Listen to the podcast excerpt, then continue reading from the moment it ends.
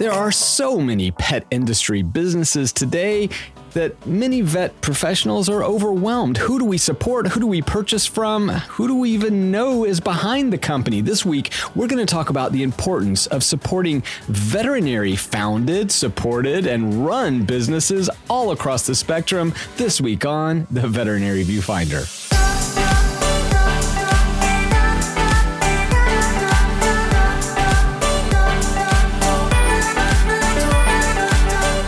Welcome back to The Veterinary Viewfinder, the podcast that tackles the toughest topics in veterinary medicine. And during the, yes, I dare say, the COVID pandemic shutdown, Becky, yes, we have really turned our attention to a lot of online ordering. We've talked about different businesses that we support and don't support.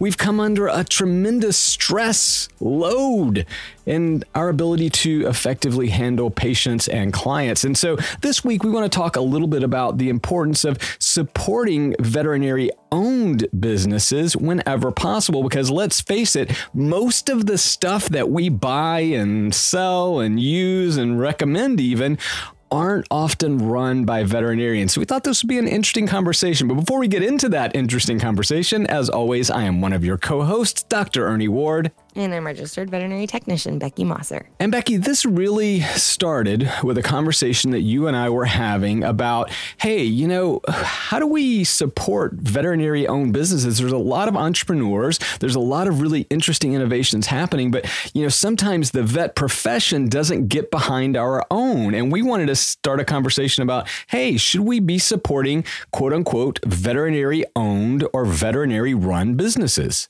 Yeah, I mean, I think it's sort of that whole like buy from the USA kind of mentality when we put our effort into thinking about and how we source our services and our businesses and our products. And in the veterinary industry, we have two very distinct groups. We have, you know, the business folks who see an opportunity in the vet field.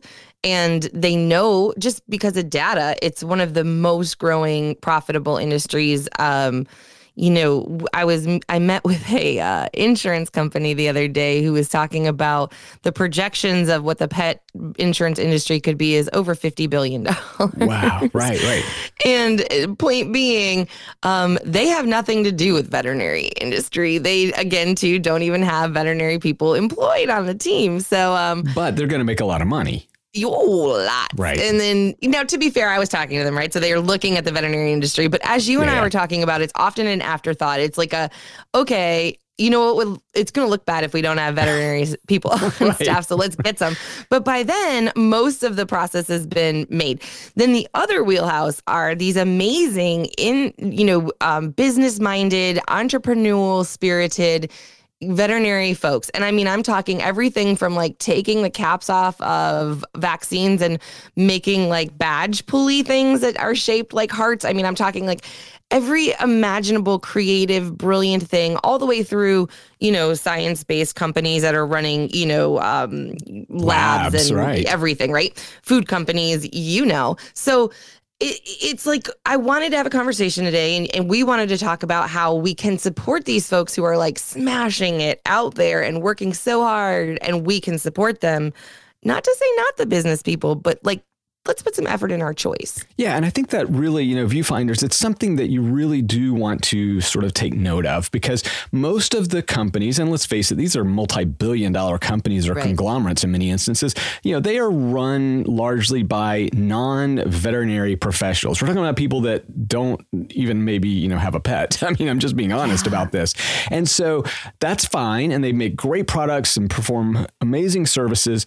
But when there is an option for like a veterinary owned or founded or run business, you know, I do want you to take note of that. That's really, I guess, the first step in this. And that's one of the things that has always led me towards my entrepreneurship and starting a series of businesses throughout my career. And quite frankly, led us to my latest two things, which of course, one is Wild Earth, the plant-based pet food company out of California. You know, I thought it was really important that a veterinarian sort of be there at the beginning, because like you said, Becky, often it's an afterthought. Like, you know, it's like some business people get together, they identify a need, and they start to execute a solution. And then it's like, oh yeah, and for the optics part of this, you know, for the public facing image, let's hire somebody to be like a spokesperson. So they get a Becky, they get a Ernie, they get a whomever, right? And I don't think that's necessarily the best way to do it, because I do believe strongly in the culture, the DNA, you know, the ethos and the mission of the company. And so by inserting a veterinary professional perspective in it at the very inception, Becky, I think it changes the course of the culture of that business. But more importantly, it changes their impact in our profession. No, 100%.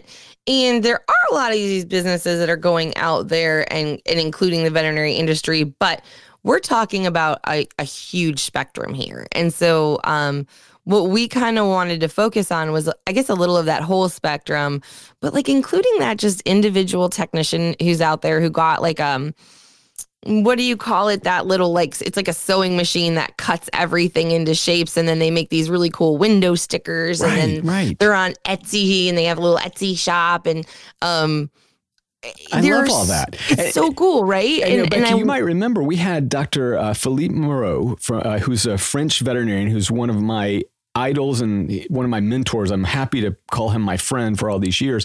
But one of the first things he did, and this was back, you know, he was a surgeon, he's a boarded surgeon, taught at university, started clinics in France.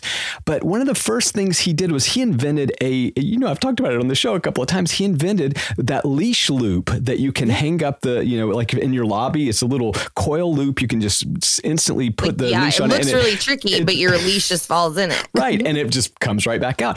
He invented that. And that's the kind of spirit of innovation that I just want to reward, you know? Right. And so I think that, like, if you're a veterinary professional out there today, and you probably are, if you're listening to this show, you know, I want you to identify, like, you know, hey, that's cool. A vet invented this, and support it, because that's how we keep this circle of innovation within our profession moving forward, as opposed to just letting somebody else do it for us. And I don't know, I guess I'm still old school enough, Becky, to want to MacGyver so many solutions, you know, that I'm proud of that.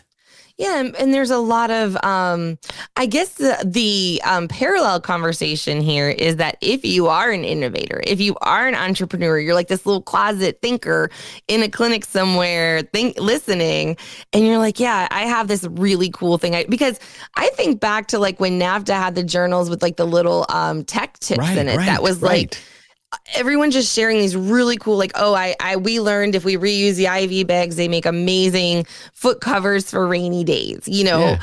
And this type of sharing not only does us better by patient care, but those are the little things like, what did you invent in your practice? Please turn it into a thing. And so I guess like, yeah, the parallel conversation is encouraging. Right. And this is where I will slightly turn a little critical, because when we don't do it ourselves, sometimes things go terribly wrong. And I will perhaps mention, you know, someone who likes to whisper to canines, and, you know, suddenly, you know, we wind up completely losing one of our domains, behavior. Suddenly now we become irrelevant to the conversation. And viewfinders, you have heard me say this on this podcast for nearly 4 years now. And if you've listened to me lecture or read anything I've written for the past 25 years, I constantly am hammering, we can't lose our relevancy to the pet parent, right? And that's what I'm talking about. So it's like, I do get frustrated at times, because behavior and nutrition in particular, you know, we have risked giving them away, which quite frankly,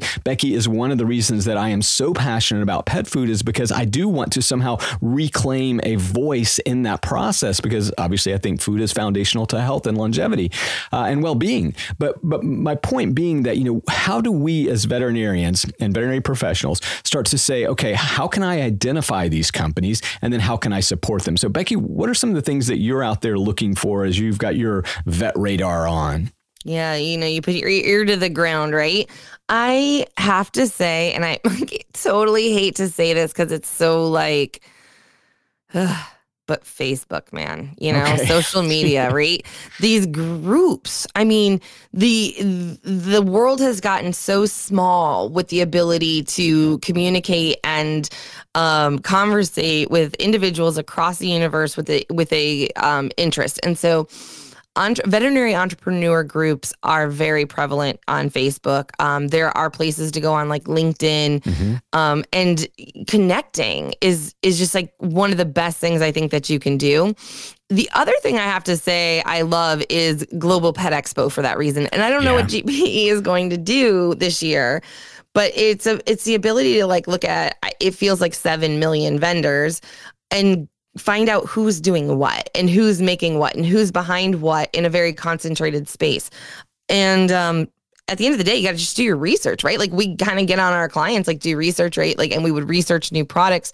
It's just another element of research we need to add into our repertoire. Right. And I think that, you know, we do want to be as supportive as possible because often, you know, if a veterinarian has started a company or invented something or is somehow performing a service, you know, I don't know. Look, I love my profession. I somehow think that they're going to probably be a little more responsible and serious in their offering. You know, I think the stakes are high. I mean, we could lose our professional licenses. I mean, there's a lot of reasons why I think it's important to have a vet space there. Like you, Becky, I think that Global Pet is awesome. Super Zoo, which is the one held in Vegas, is also a great way.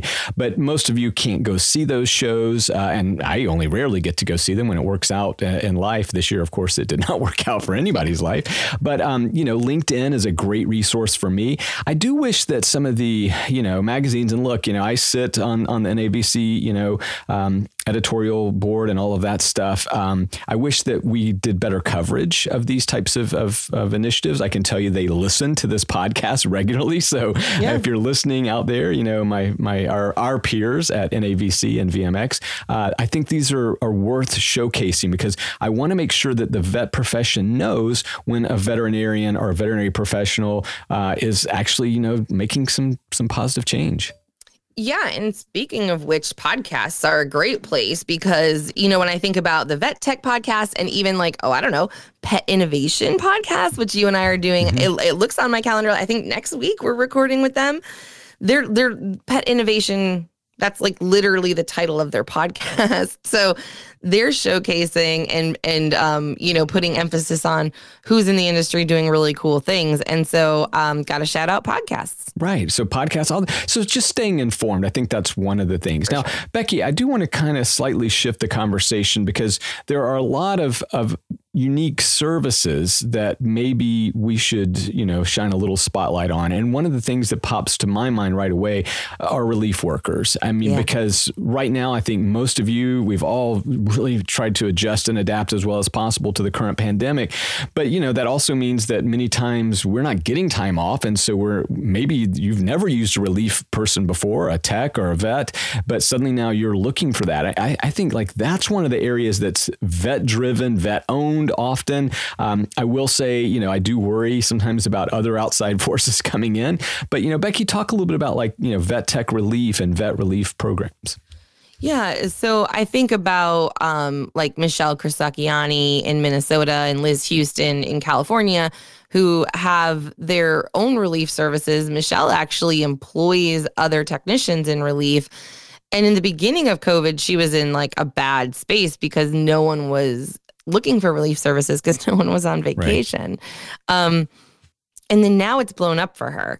And I have to say it tied into this conversation we were having. I know we were talking about these wait times we're hearing about. And I have a girlfriend who works in San Diego, and she said the emergency wait times out there are 6 to 8 hours. Wow. And it, literally, if it is not like like a legit emergency, like we all know, like, oh, your ear infection has somehow become an emergency at midnight on Saturday, but we treat it, right? Even if you have to wait an hour, this is now like, no, you can't come here. We're turning them away. Right. And one of the things too, viewfinders, that we're seeing, because like Becky, I'm hearing all over the country, just excessive and inordinate, you know, long wait times. But one of the things that's happened, we highlighted, we've done 2 podcasts on this, are these pandemic pets. These people aren't establishing regular veterinary care. So literally they're getting a pet somehow, and it's never gone to the vet except for whatever rescue group or organization, however they got it. And then suddenly like, oh, wow, he's vomiting, and they are rushing to the emergency room. And you know, and honestly, that overwhelms the system because, you know, the emergency room really should be used for, what is that again, Becky? What's the term? Oh, emergencies. I know. But you're right. That lack of knowledge. Like I can think of times that new pet owners came in very concerned of something that just simply wasn't. Or, you know, we've talked before about those little spiny thorns. Everybody has a different name for them in different parts of the country. But foxtails? Well, no. Foxtails are really bad. We call them like sand spurs? They're those sand spurs here. Okay. Yeah, but okay. They're called like, I've heard them called really funny things different across the country. So viewfinders, what do you call them out there? Yeah, a lot of people don't know a sand spur. That pokey thing that when you go to remove it, then sticks in you. But like, my point being, how many of those have come into the ER where people are sure the leg is broken because they will not put it down when a stick is across the mouth. But those are things we're used to be able to dealing with because people are genuinely concerned. I also think more staycations, more being home is leading to more problems. Like we're out doing more. So more, I think more dog fights are happening. I think, you know, we're doing more local things, but anyway, point being, it's insane. And we can lean into our relief workers, our home call vets. Like we should be tapping into our colleagues at this time and seeing how we can support those. I'm like, hey, pull some vets out of retirement. You know, let's really leverage what we can by communicating a little bit better and working together in the industry. And it's a great opportunity for our entrepreneurs that are out there who are waiting for this. And this is what they do for a living. Yeah. And I love that because, you know, viewfinders, I think that what Becky's really saying here, and I completely agree with this sentiment, is she's saying, look, you know, okay, let's say that you guys are feeling stressed out at work. You're overwhelmed. Wait times are 6 to 8 hours. Oh my gosh, I need a staycation, right? I get that. Well, this is a great time to turn within our profession and say, is there a solution? And of course there is. And I mean, how that solution plays out in your practice, you know, is going to depend on where you are, whether it's, you know, a relief agency, whether it's a relief vet, I mean, you know, whatever. But this is a great way to lean back into the profession. Like Becky said, maybe there's like a semi-retired vet in your area and you could say, hey, you know, look, right now we're kind of crazy busy. I know you're retired and happily playing golf every Thursday, but what about on Tuesday? Would you like to come in and work a half a day? I mean, you know, and I will tell you the reason that Becky and I are saying this is because we are brokering those conversations, quite frankly. Like, you know, there are vets that are calling us and saying, oh my gosh, I'm desperate. I don't know what to do. And we're trying to say, well, look, you know, is there this person in your area, or maybe we even know somebody that we can help. Yeah.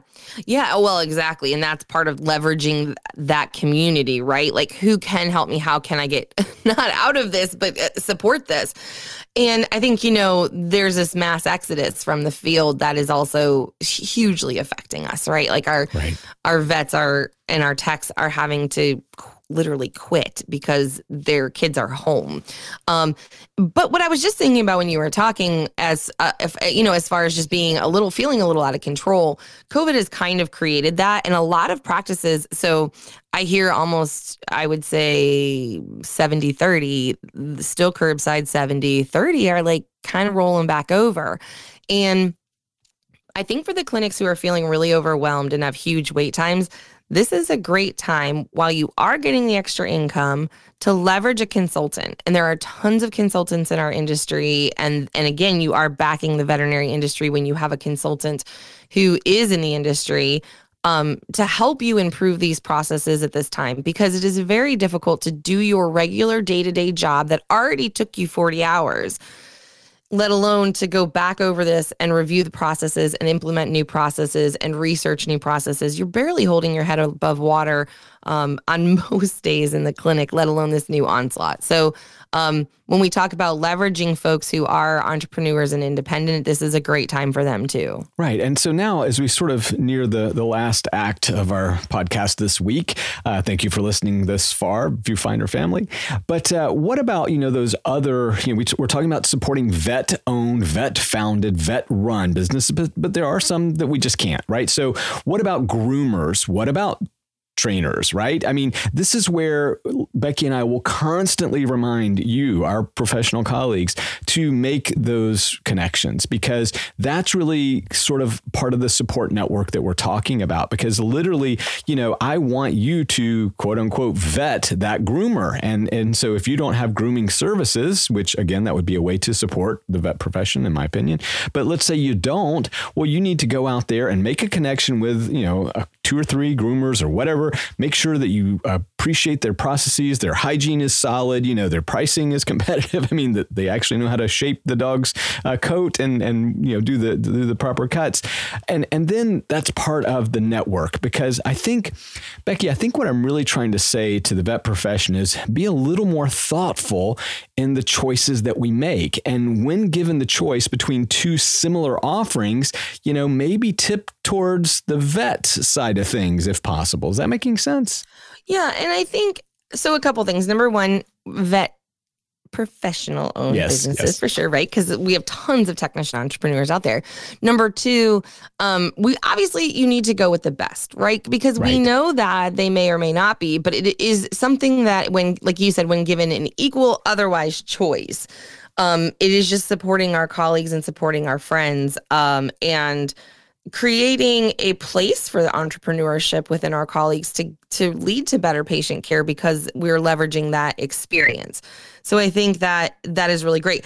But to be fair, one step further on what you said is that there are tons of veterinary-based and especially technician-owned businesses in those areas you spoke about. So like I think about Day with Renee out in Washington. I believe she's a registered vet tech who is a pet sitter, and she is a dog walker, and she has an amazing following. And part of what she leverages is, hey, I'm a veterinary technician. If anything goes wrong, your dog is an amazingly good trained hand. Right. So we know that technicians all of a sudden decide, you know what, I love grooming and I can make 4 times as much money and be 1,000,000 times more appreciated. So I'm going to go be a dog groomer where nobody, you know, anyway. Right. And I love that part because that's the entrepreneurial spirit that we're like Day with Renee, like those are the kind of services that I think we're really, that's the essence of today's podcast. Yes. It's like, if that exists in your area, and let's face it, you've got 2 choices, right? It's like, well, I'm staying out of the whole pet sitter, you know, dog walker business. I'm not making those recommendations as a vet clinic. Or you could say, wow, wait, what? There's a vet tech who actually does these services. Well, I need to support them. So I'm going to steer my clients who need those services that way. I mean, exactly. And so, you know, kind of 2 other aspects. If you are one of those people, you know, make sure you're leveraging your veterinary clinics. It's really hard to be a sales, quote unquote, sales person. I just know my colleagues hate it and they don't like that feeling. So just remember, you have to let the clinics know that you're out there. And I guess like kind of that last thing is, if you are drowning in clinics and you are doing 8 to 10 hour visits, like let's look at your tech appointments and look at leveraging your technicians, because I know everyone's busy and everybody is drowning out there. But again, if you're doing behavioral consultations or you're doing, you know, nail trims and anal gland expressions, there are tons of technicians out there who are making extra money doing IV fluids, nail trims, things like that at home. So how can you outsource the things that are taking a lot of time away from your patient care on your 9 to 5 or tying up your technicians on your 9 to 5? Right now, if you have hour wait times, there's nothing worse than having 4 baths on that whiteboard. So how can we make sure we are leveraging those interests and getting them that extra money that they need? Yeah, I love that. And again, viewfinders, you know, if I were given the choice in practice if I knew that there was a groomer who was a veterinary technician, wow. I mean, done, decision made. I'm over. I mean, that's really the kind of stuff that I like to see because, you know, again, that shows initiative, and I have a higher level of trust in someone who has gotten credentialed as a vet tech, and who now decides their passion is making dogs look beautiful, and our cats, of course. Yeah. But, you know, I like that aspect. I guess the final part of today's conversation, viewfinders, is, okay, so I think we can all agree in general terms, let's try to support veterinary professional owned, founded, run businesses, services, whenever possible. It's hard to identify. So maybe there's some things we can do, whether it's social media, whether it's professional magazines, whatever, you know, we're going to try to identify them. The third thing is, hey, look in your community because there might be some really, you know, unexpected offerings out there. Right. And I think that will lead us naturally into, you know, why is this important? Because we do want to celebrate the best of us. Right. And I know that we've got Veterinary Technician Week coming up next week. And I think we're going to be doing, you know, a special episode around that. But, you know, Becky, let's talk about, you know, it's not just paying them or buying stuff from them, but it's also celebrating them. And again, sometimes I feel like I'm losing my mind, but that's how it feels to me. It's like, I want to celebrate their efforts.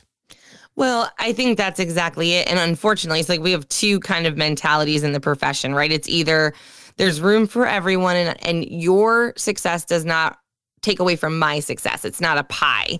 There is enough for everyone, or there's room for everyone.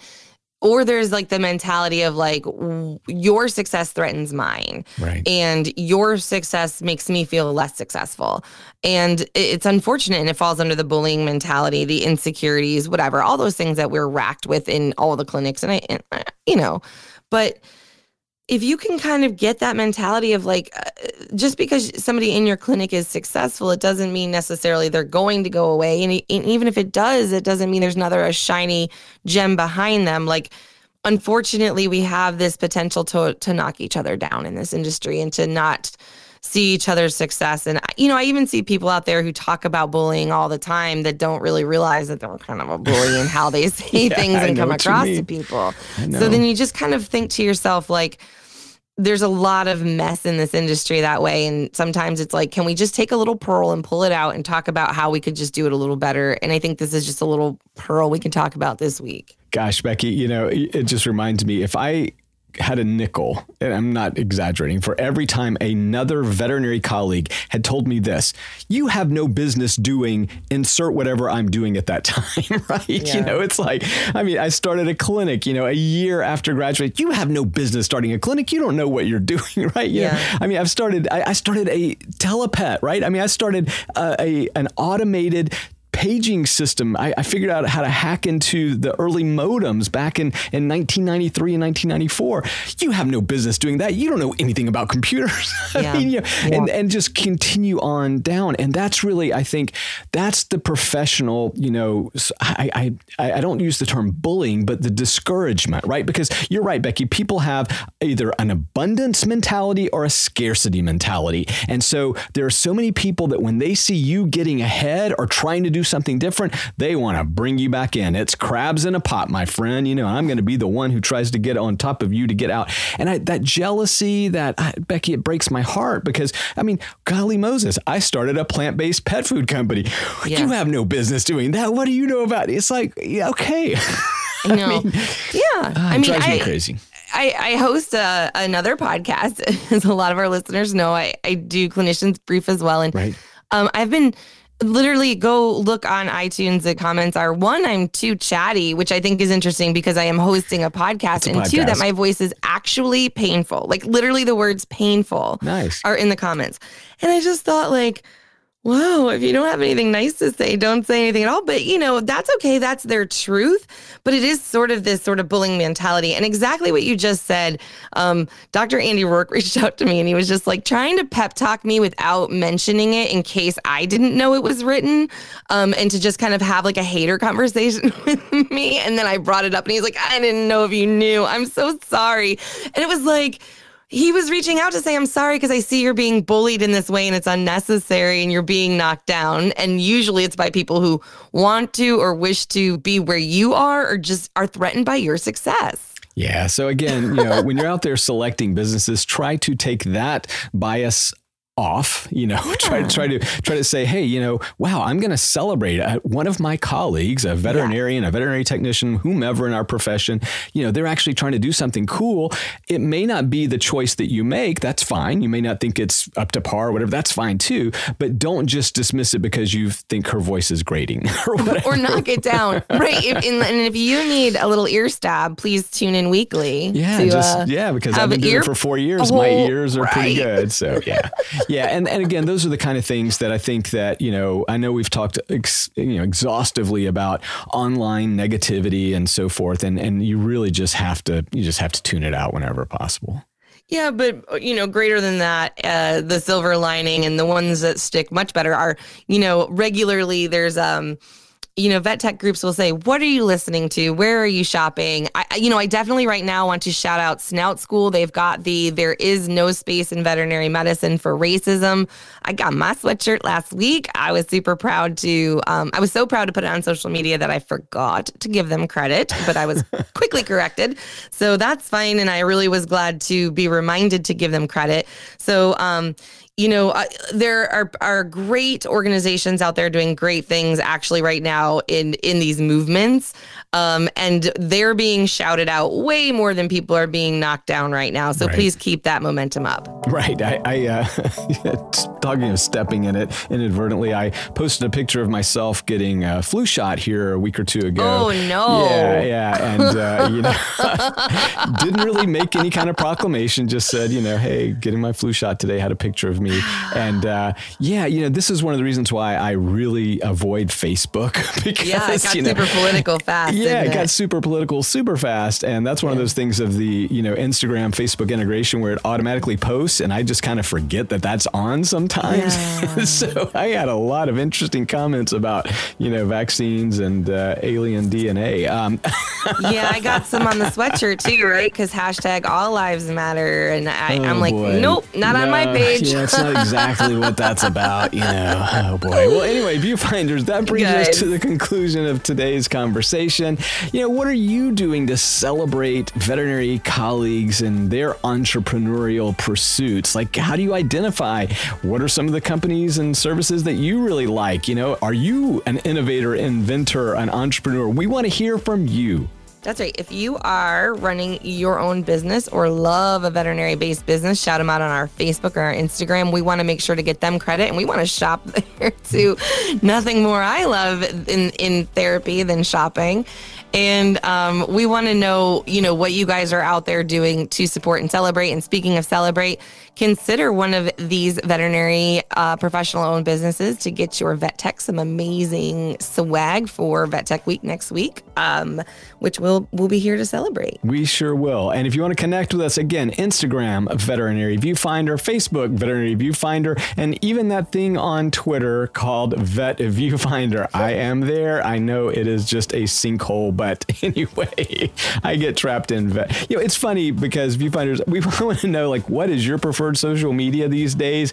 I know it's hard. I kind of want to turn them all off right now, but regardless, do you like Instagram, Facebook, Twitter, Snap? TikTok. We want to hear from you. There's no sinkhole like TikTok. Oh, gosh. Don't even get me started. I personally have really refrained from TikTok because I watch my wife and daughters get completely lost. And it's like, hey, come back. You go to exit, put one more video. And then if you want to really exit, you exit one more time. So they get you bad.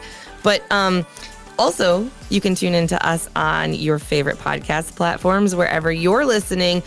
Head over to iTunes and leave us some feedback. Tell me how painful my voice is to you. Am I too chatty here on this talking podcast? We want to hear from you guys. Yes, we do. And Becky, you're definitely not too chatty because, after all, if you weren't chatting, it would sound a lot like that. Until next time, stay safe, and I got my flu shot. Bye. Bye. That was funny. I feel better. I feel like I needed that.